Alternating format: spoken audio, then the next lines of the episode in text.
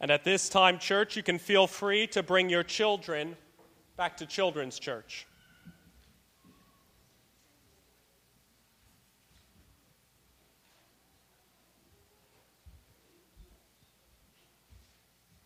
Well, as you might have noticed this morning, we have a very special guest joining us today, a man by the name of Dan Allen.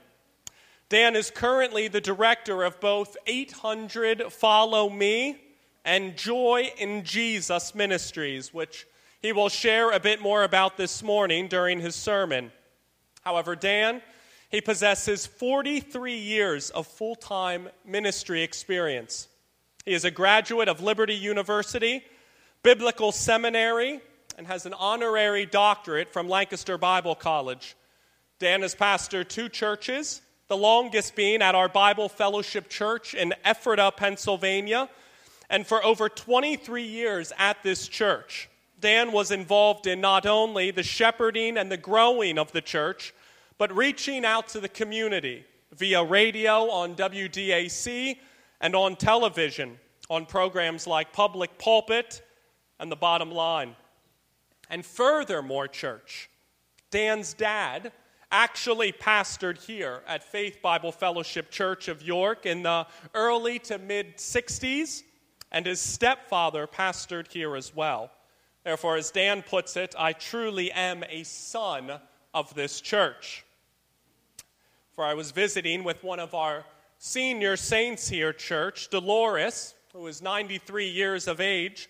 And when I told her that Dan Allen would be preaching here, she smiled and told me about the time she taught him in Sunday school and how his father, the pastor here, always said to her, Don't treat him any different. To which Dolores made clear she did not. Thus, at this time, church, let's welcome our brother in Christ, Dan Allen, this morning to the pulpit.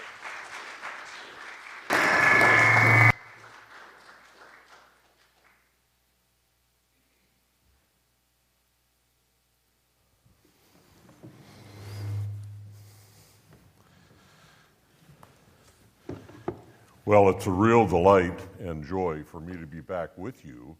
Um, it's been, I think I was last here in 2010, maybe 2011, so it's been a while, and you've done a beautiful job with this facility. Wow. Um, I was just thrilled to be able to walk around for just a little bit beforehand to see everything, and uh, not everything, but some of the things, and uh, it just looks great. And that uh, the video of the Easter egg thing, I saw that on Facebook uh, earlier, and that looked like that was a lot of fun, and that was fantastic. So um, we're excited with what you're doing here, with what the pastor is doing, and uh, just glad to be back with you today. Um, we direct two ministries, and uh, as mentioned, 800 Follow Me is an evangelism ministry and it, uh, we've developed a program called the Nathaniel Project, which is a two month church evangelism program for everybody in the church. And uh, it shares with us the fact that everyone has a Nathaniel, uh, which comes from John chapter 1. Philip met Jesus. He was so impressed, who wouldn't be, that he had to go bring his friend to Jesus. And his friend's name was yeah, listen, if you reply quicker, we'll get out of here quicker. So his friend's name was Nathaniel. All right. And we believe that every Christian has someone they need to bring to Jesus. So every Christian has a Nathaniel. And for that two months, you pray for your Nathaniel, you start to witness to your Nathaniel, and the, the program is for everybody in the church. You know, kids have Nathaniels too. One of our test churches uh, had four children come to know the Lord uh, through the Nathaniel Project. So um, I would love for your church to take a look at that and uh, please pray for us as other churches are doing. At our Hatfield Church finished up in February, and a church in in Brick, New Jersey is going to start in September, and uh, we'd love for your church to get involved as well. And then Joy in Jesus Ministries is the other ministry, and uh, it's more um, media and mentoring ministry. Um, we've been not only on WDAC for a lot of years, uh, but other radio stations as well across the country. We do minute spots, um, and perhaps you've heard it there. Uh, we're right now on a network down in the south, the, the Joy Network, uh, which has 30 different radio stations in Georgia, North Carolina, North and South Carolina, um, Alabama, uh, Florida, and uh, we're just happy to be able to do that. But this part of the ministry tends to be more mentoring as well, and we're working with pastors not only in the United States, uh, but also overseas. And uh, in India, Nepal, and uh, Ghana, West Africa have been the areas of our focus, and we'll talk perhaps a little bit more about that. But let me tell you about one of the things that we've been doing, and, and that is helping to build churches. I want to talk to you about the Stick Church. And uh, there it is. Um, I cannot imagine worshiping God in the mountains of Nepal in a church like that, especially when it gets cold. Um, it took us a few years, but thanks to various ones, the church uh, was being built the last few months.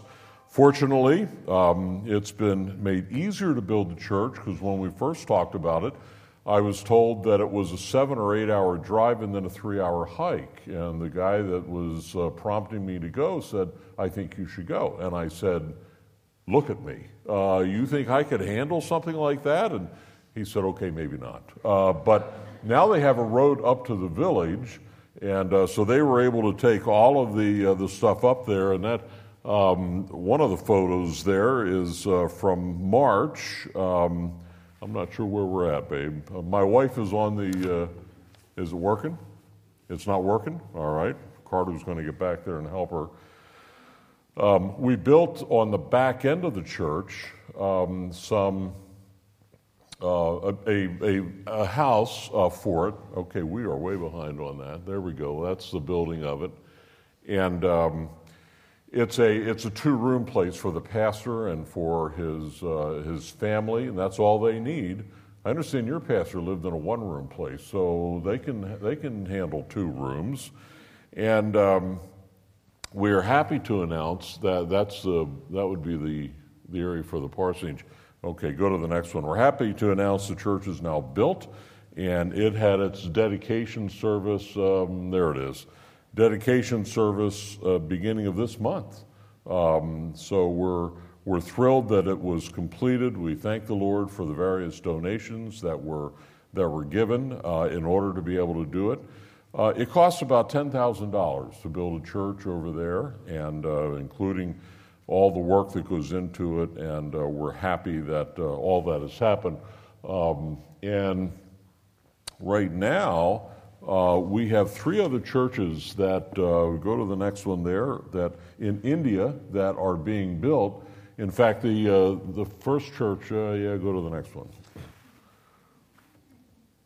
Okay, there we go. Now we're up to speed. Um, this particular church uh, is now finished. That was a picture that I got recently, not that recently, but uh, they're dedicating it this week. And then there are two other churches that are uh, being built and will be dedicated both on May 10th. Um, so we're excited, obviously, about that.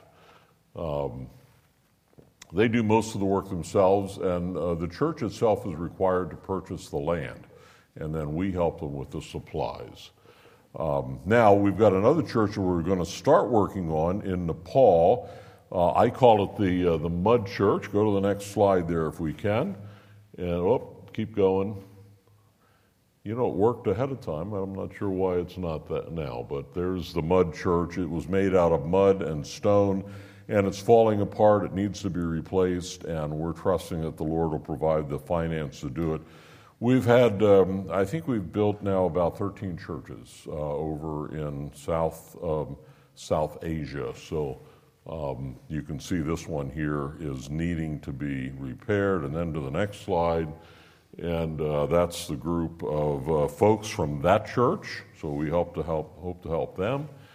And here's probably the coolest or coldest baptism I've ever seen, picture wise. Um, what's kind of unique about this is uh, go to the next one as well. Uh, yeah, you can either be immersed or poured. Uh, so you kind of get them both uh, going at you there. And, uh, and so that works really well. And then there are some prayer requests for us. As you can see, uh, there it is on the next slide. And um, I've been diagnosed with some cancer issues, so I appreciate your prayers for that. And uh, you'll see those requests. And all of that is in um, is also in the sermon notes, um, which we put into your bulletin today. It looks like this. And um, the prayer requests are in there. There's an article in there if you're bored listening to me. On the back, it explains our ministries. Uh, we're trying to get rid of our um, end of the year uh, newsletter, so that's in there. There's a calendar in there. And if you fill out the outline and, and give that to Ricardo, he'll give you keys to a brand new car. So we're, we're very excited with what, uh, with what with what he's going to do. The cars are now arriving in the, uh, in the place. Okay. I've never been much of a runner. Uh, in fact, if you ever see me running, stop to help. Someone or something is chasing me. There it is. And you know why runners jog early in the morning? Uh, they must finish before their brains figure out what they're doing. All right, and that's why it's an early morning run. The verse that keeps me from running comes from Proverbs 28:1. The wicked run when no one is chasing them. That's from the Good News translation. I'm not sure how good news that is, but I think I finally found a marathon that I would enjoy. And uh, you know, there's some pretty serious races out there. You've got races up steep mountains, you've got races across the country. There's the double Ironman distance race, which involves a 4.8 mile swim then a 224 mile bike ride, followed by a 52 mile run. That's not the one. And one race is 3,100 miles long, but runners are running around one block in Queens, New York. And uh, they have to do 5,649 laps, and they have 52 days to complete it. That's not the race either that I'm interested in. If I ever decide to do a race, I think it would be the four mile run in Raleigh, North Carolina. You run two miles, and then you have to eat a dozen donuts from Krispy Kreme, um, which I, that part of it would be no problem at all. And uh, after which, then you complete the race. It's called the Krispy Kreme Challenge. Uh, go to that last slide there for that. And um, we should, uh, yeah, there it is. Okay. So we all know uh, what races are, and uh, so did the people during the days of the New Testament. Go ahead to the next slide there. Um, we're, uh, we're just kind of running behind here. So um, we all know what races are, and people in the New Testament knew what they are as well. In fact, the Apostle Paul used it various times as a metaphor or a figure of speech. He used such phrases as all runners run but only one receives the prize. Run so that you may obtain. 1 Corinthians 9.24. And then Galatians 5 7, you were running well, who hindered you? And Philippians 2.16, we do not run in vain. And uh, I want to follow through with that with a running theme today. And so I invite you to turn to Hebrews chapter 12, Hebrews chapter 12, 1 through 3. Now, let me uh, send a note to the back there. If, if that's going to be a problem, Bonnie, if that's going to be a problem, then just forget it. We don't need to have the slides anymore, okay? So it's up to you guys. All right. Hebrews chapter 12, verse 1 through 3. Therefore, since we are surrounded by so great a cloud of witnesses, let us lay aside every weight and the sin which so easily controls us um, and hinders us and let us run with endurance the race that is set before us, looking to Jesus, the author and finisher of our faith, who for the joy set before him endured the cross, despising the shame, and is now seated at the right hand of the throne of God. Consider him who endured from sinners such hostilities against himself, so that you may not grow weary or faint hearted.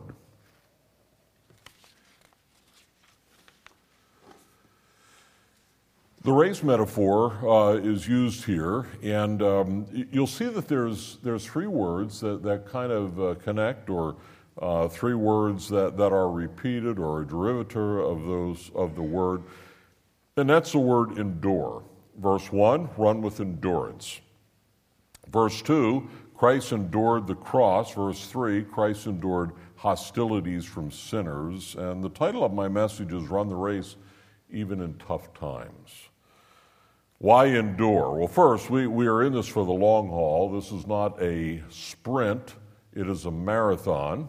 Endurance is a steady determination to keep going. It means continuing even when everything in you wants to slow down or, or to give up. This is the race of the Christian life. And um, it, it's our life from the moment we receive the gift that, that God offered to us, the gift of eternal life, and the end of the race, the finish line, is when we reach glory, when we get to heaven. Unfortunately, with too many churchgoers, there's a lack of desire to succeed and win. They are content simply to be saved and wait to go to heaven. They may look like Christians, but as someone said, they are a luxury car with no engine.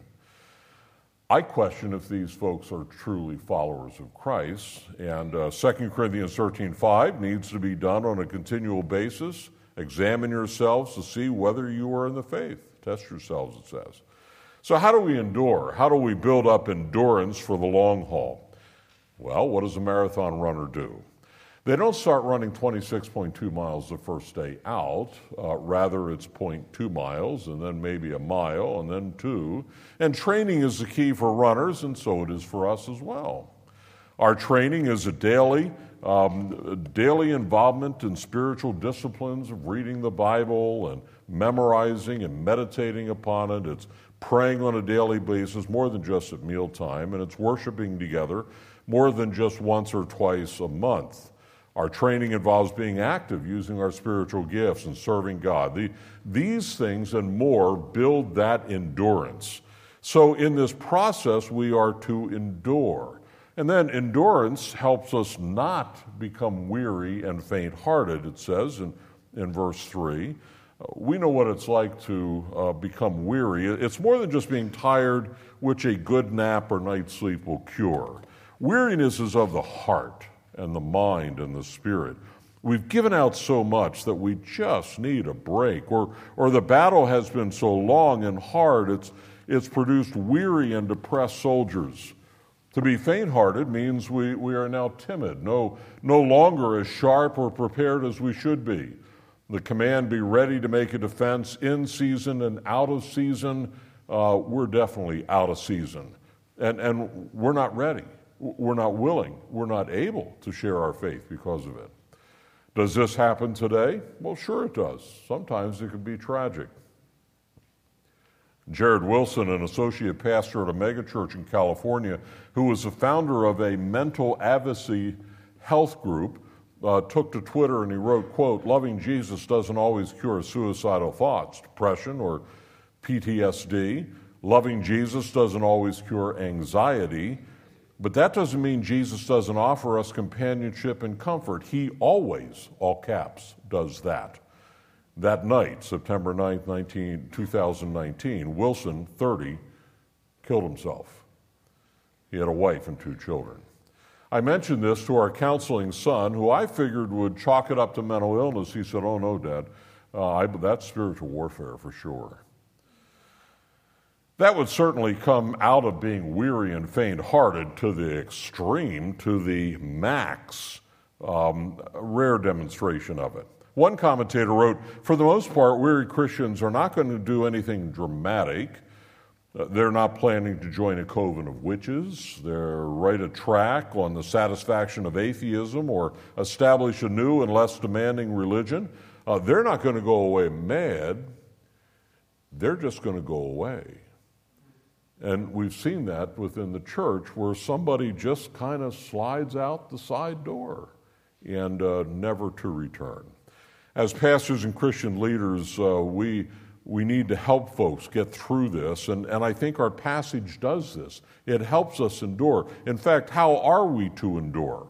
Well, he says, first of all, lay aside every weight and sin which clings so closely. Now, he's not speaking about physical weight, although that's not a bad idea. Joggers might carry weights when they run to build up extra muscles, but you don't see them carrying a uh, a box of books or lumber or a washing machine. I mean, they don't have that stuff weighing them down. In fact, most runners wear skimpy clothing so that they, they do not have any extra weight holding them back. One of our pastors, uh, who's now pastoring in Texas, no longer with the Bible Fellowship Church, When he was working as an editor for Moody Press, he used to run marathons in Chicago.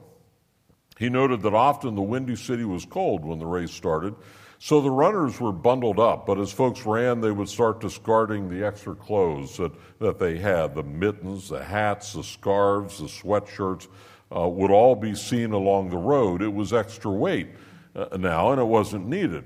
Incidentally, at the New York City Marathon, it takes at least 200 volunteers all day to collect the discarded clothing in 23 trucks to haul it away. And it all goes to Goodwill, which is good. So, what type of weight might he be speaking about? He doesn't say, but we can make some inferences. He's writing to a predominantly Christian Jewish audience, and uh, a weight that would definitely hold them back would be the legalism and rules of Judaism that, uh, that they continue to follow.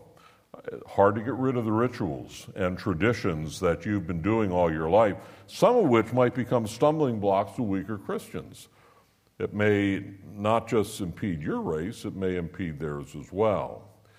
Almost 80% of the population in India are Hindus, and Hindus have festivals all the time, it seems. They actually have 10 different major ones, but most Christians come out of Hinduism and find it difficult to break away from the festivals, despite the fact that these festivals are worshiping other gods. They all are. Hard to make that break. Then again, what might be impeding them in the race are good things that are diverting their attention to what is more important. Family is important, but it can be a weight if it comes before our love and service to God. Jobs are needed to pay the bills, but when they zap our energy or dampen our enthusiasm for the things of God, maybe it has become a weight.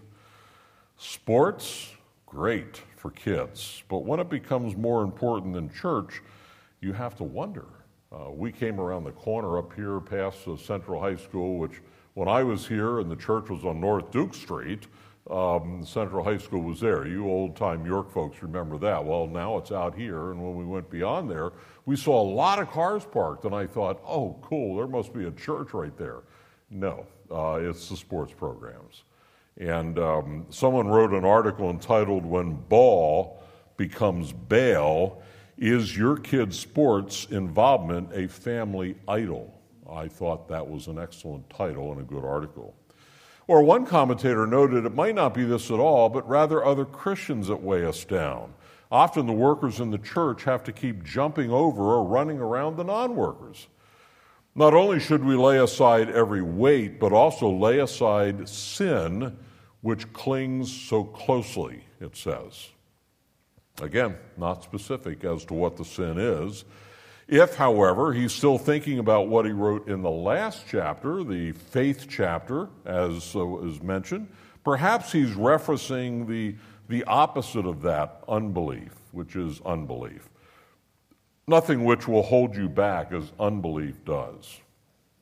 Unbelief exposes us to all sorts of temptation. It gives advantage to all disheartening and weakening and discouraging consideration to, an effect, apart from God. Not really depart from Him, but, but in practicality, it seems.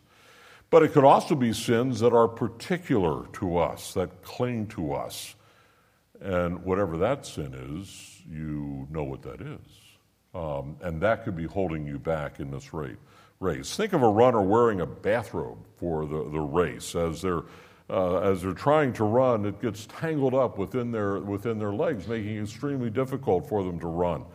Um, endurance requires getting rid of the weights and sins that hold us back. The second way we endure is looking at three things.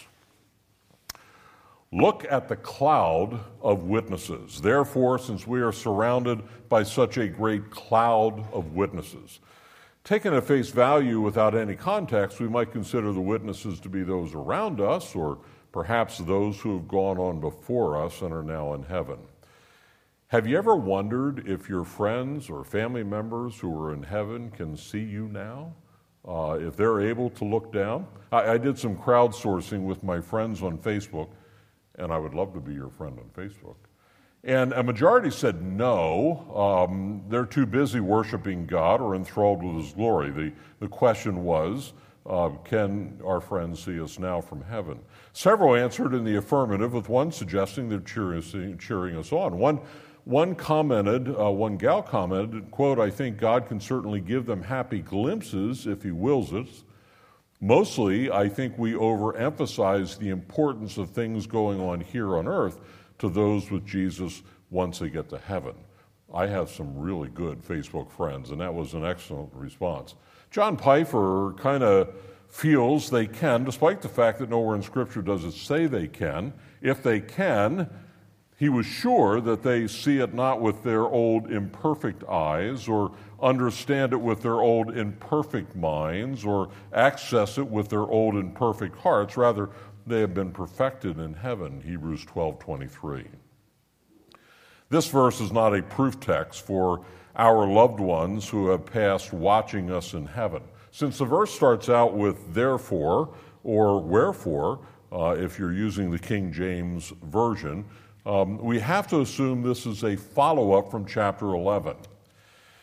And we, we all know that that is the Hall of Faith chapter. Uh, this is a list of some of the great leaders of faith who went through all sorts of challenges yet did not waver in their faith. Abraham, Enoch, um, Abel, Sarah, Moses, Gideon, Samson, David, Samuel, just to mention a few, are mentioned here. And they finished their course, they completed the race. In verses 33 through 38, as your pastor read for us, it doesn't mention names, but it records some of what they faced.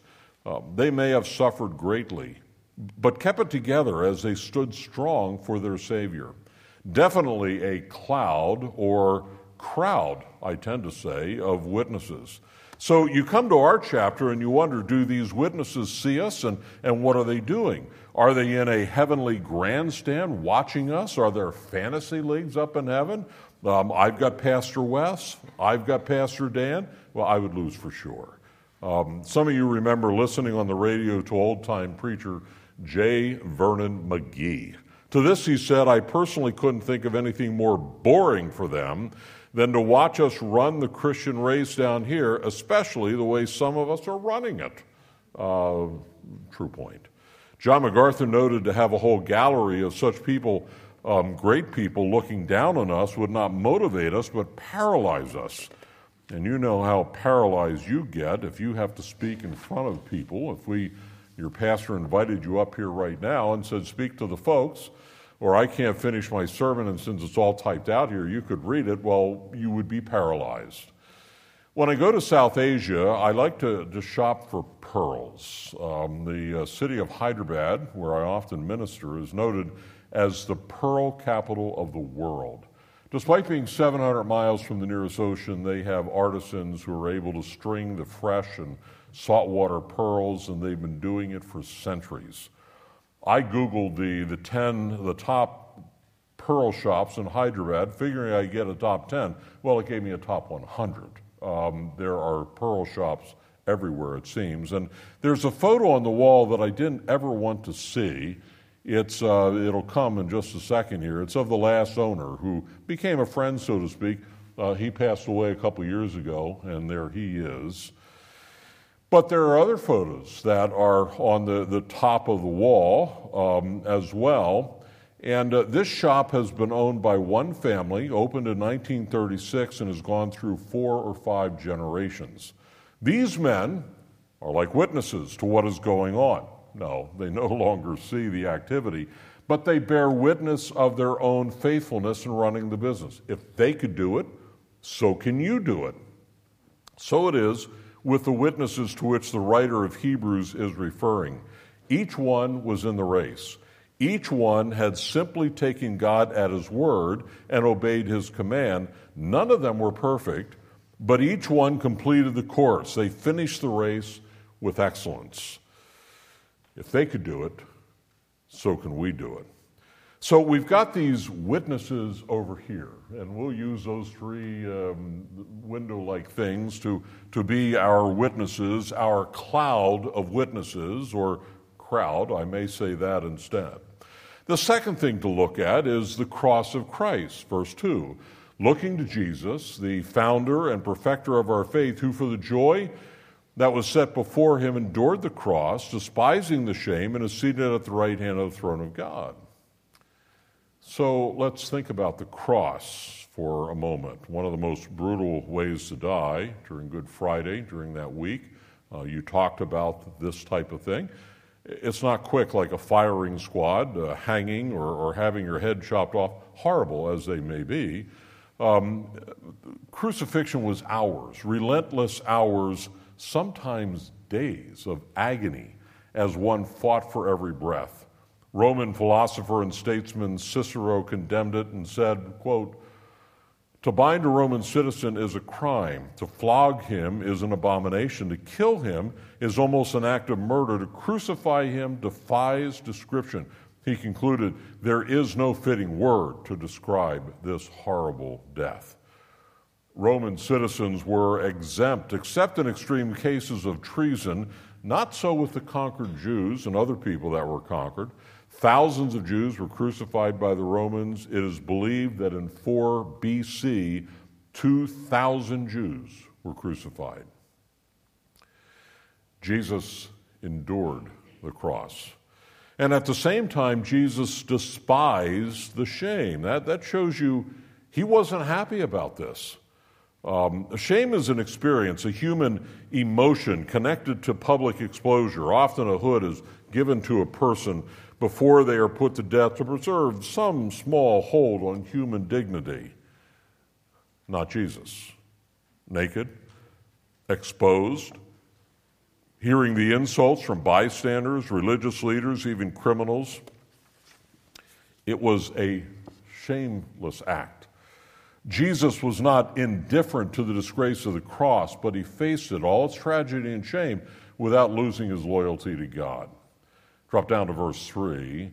Consider him who endured from sinners such hostilities.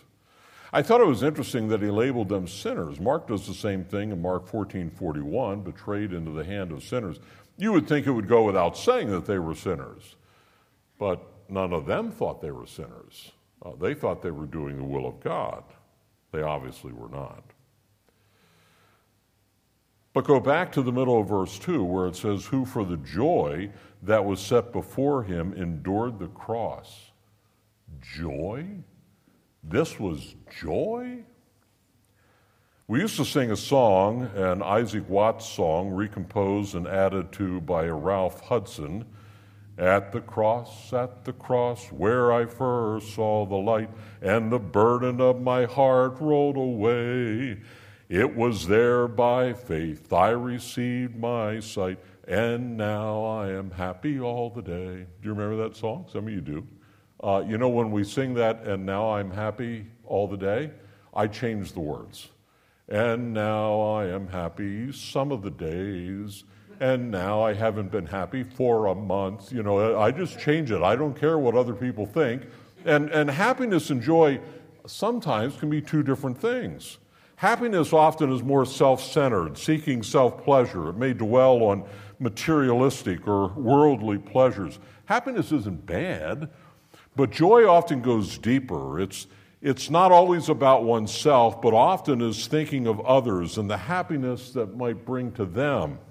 Joy can be more soul satisfying, emotionally well being, and certainly Jesus was thinking of fulfilling God's purpose in salvation and providing a way for us to get to heaven. That was joyful. Um, we sing that one song about the rose trampling down, and when he was on the cross, uh, above all, he thought of me. I changed the words there as well. Uh, above all, he thought of God uh, above other things that are happening. Maybe he thought of me, but he was thinking of God when he was doing this, as he was fulfilling what God wanted to do. So it, it was a joyful thing. And uh, representing the cross is going to be the window behind me, okay? And I don't know if there ever was a cross in there, but I could see it when I was sitting there. And, um, and so that's the cross. So you've got the, the cloud uh, or crowd of witnesses and you've got the cross. And then the third thing to look at is Christ now. Verse 2, he's the founder and perfecter of our faith. I prefer the King James, that's the way I memorized it initially. Author and finisher of our faith. In other words, he created the concept of faith, And his, his death and resurrection completed it. Uh, so he's the author and the finisher of it. And now he's seated at the right hand of the throne of God. He finished his course, he completed the task.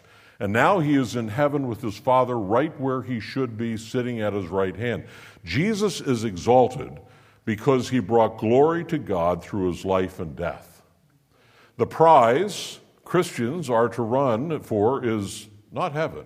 Uh, you're not running for heaven. If you're a follower of Jesus Christ, you're already going to heaven. We, we run for the same prize that Jesus ran for, and, and we achieve it in the same way he did. We run for the joy of exaltation God promises will be ours if we glorify him on earth as his son did. We glorify God by allowing His attributes to shine through us and by obeying His will in everything we do. So let's apply this now, all right? Application here. And, and how does this work? Well, let me, let me look at some practical scenarios for you. First of all, uh, pressure from society. During the, the last primary presidential election, one of the candidates made it quite clear that if elected and if Orthodox Christians continue their opposition to same sex marriage, their religious institutions should lose or could lose their tax exempt status. And you say, well, that's not so bad. Oh, not so fast. According to one study, one in five congregations suffer serious financial difficulties, and that was before the pandemic. Uh, it's worse now. Adding the burden of taxation would swiftly put them under.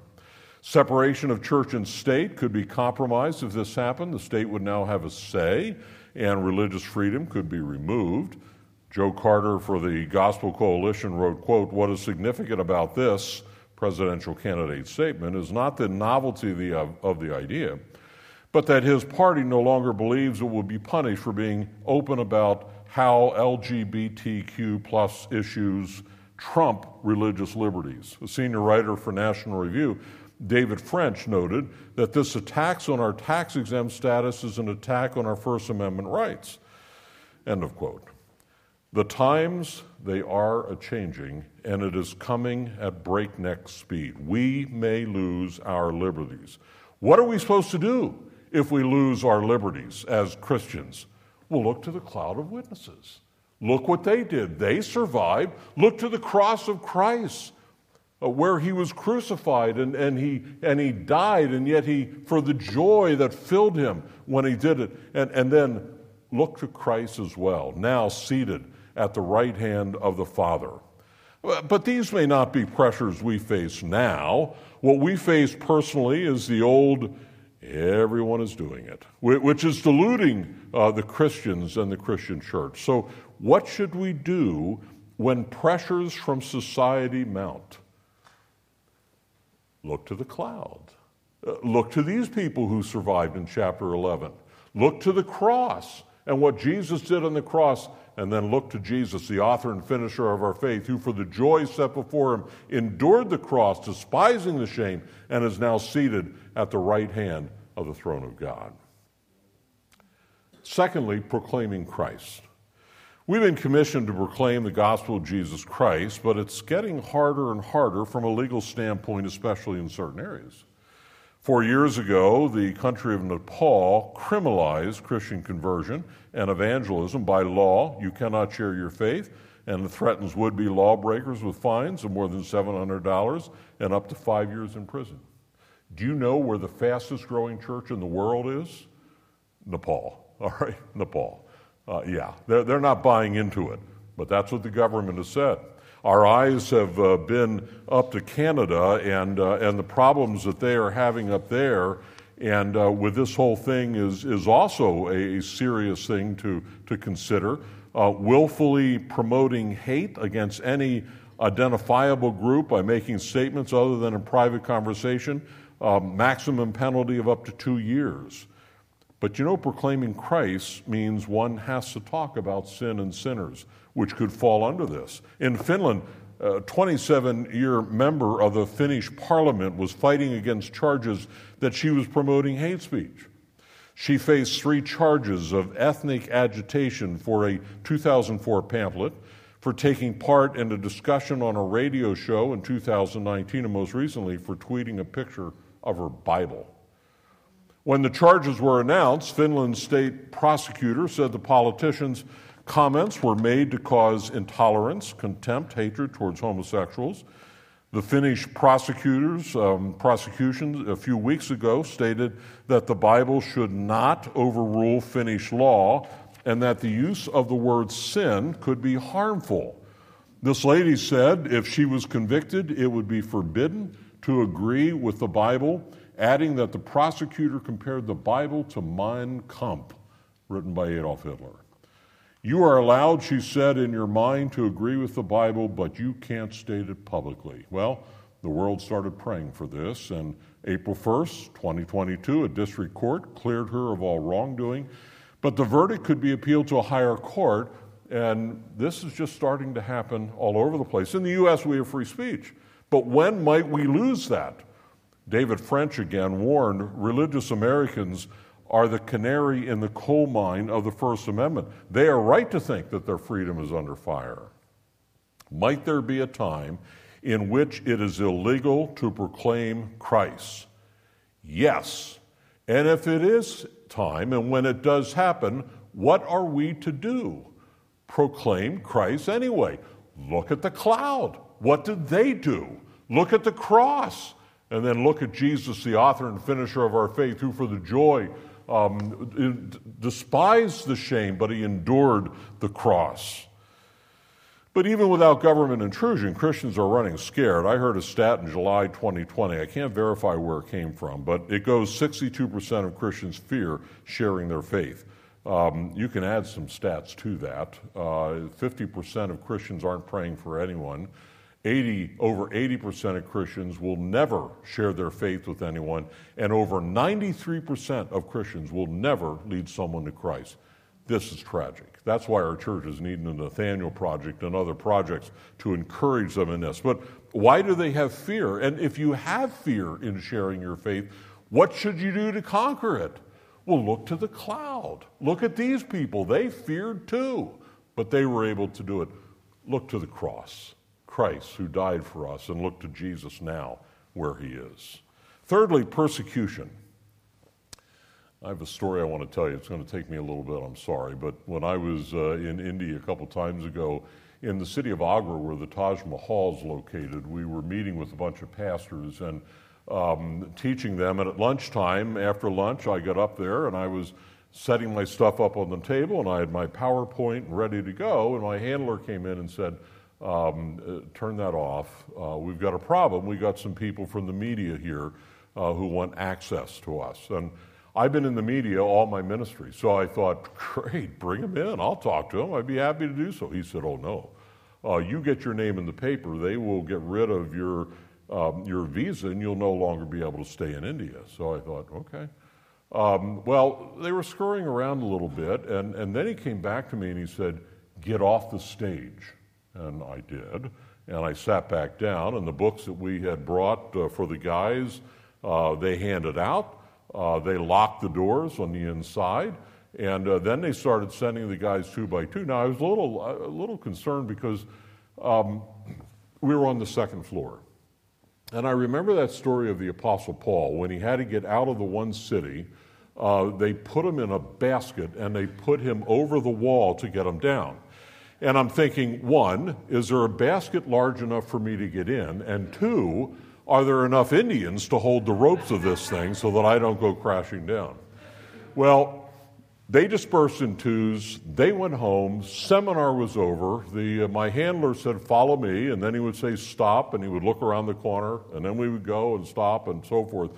Uh, took me to a room. He turned the light out. And, uh, and then then he came and got me, and same thing to get out of the building, got in the car, and I'm reaching for my sunglasses and my, my book uh, bag, uh, computer bag, and he said, Get in the car. So I got in, and we went out a side gate, and, and that was it.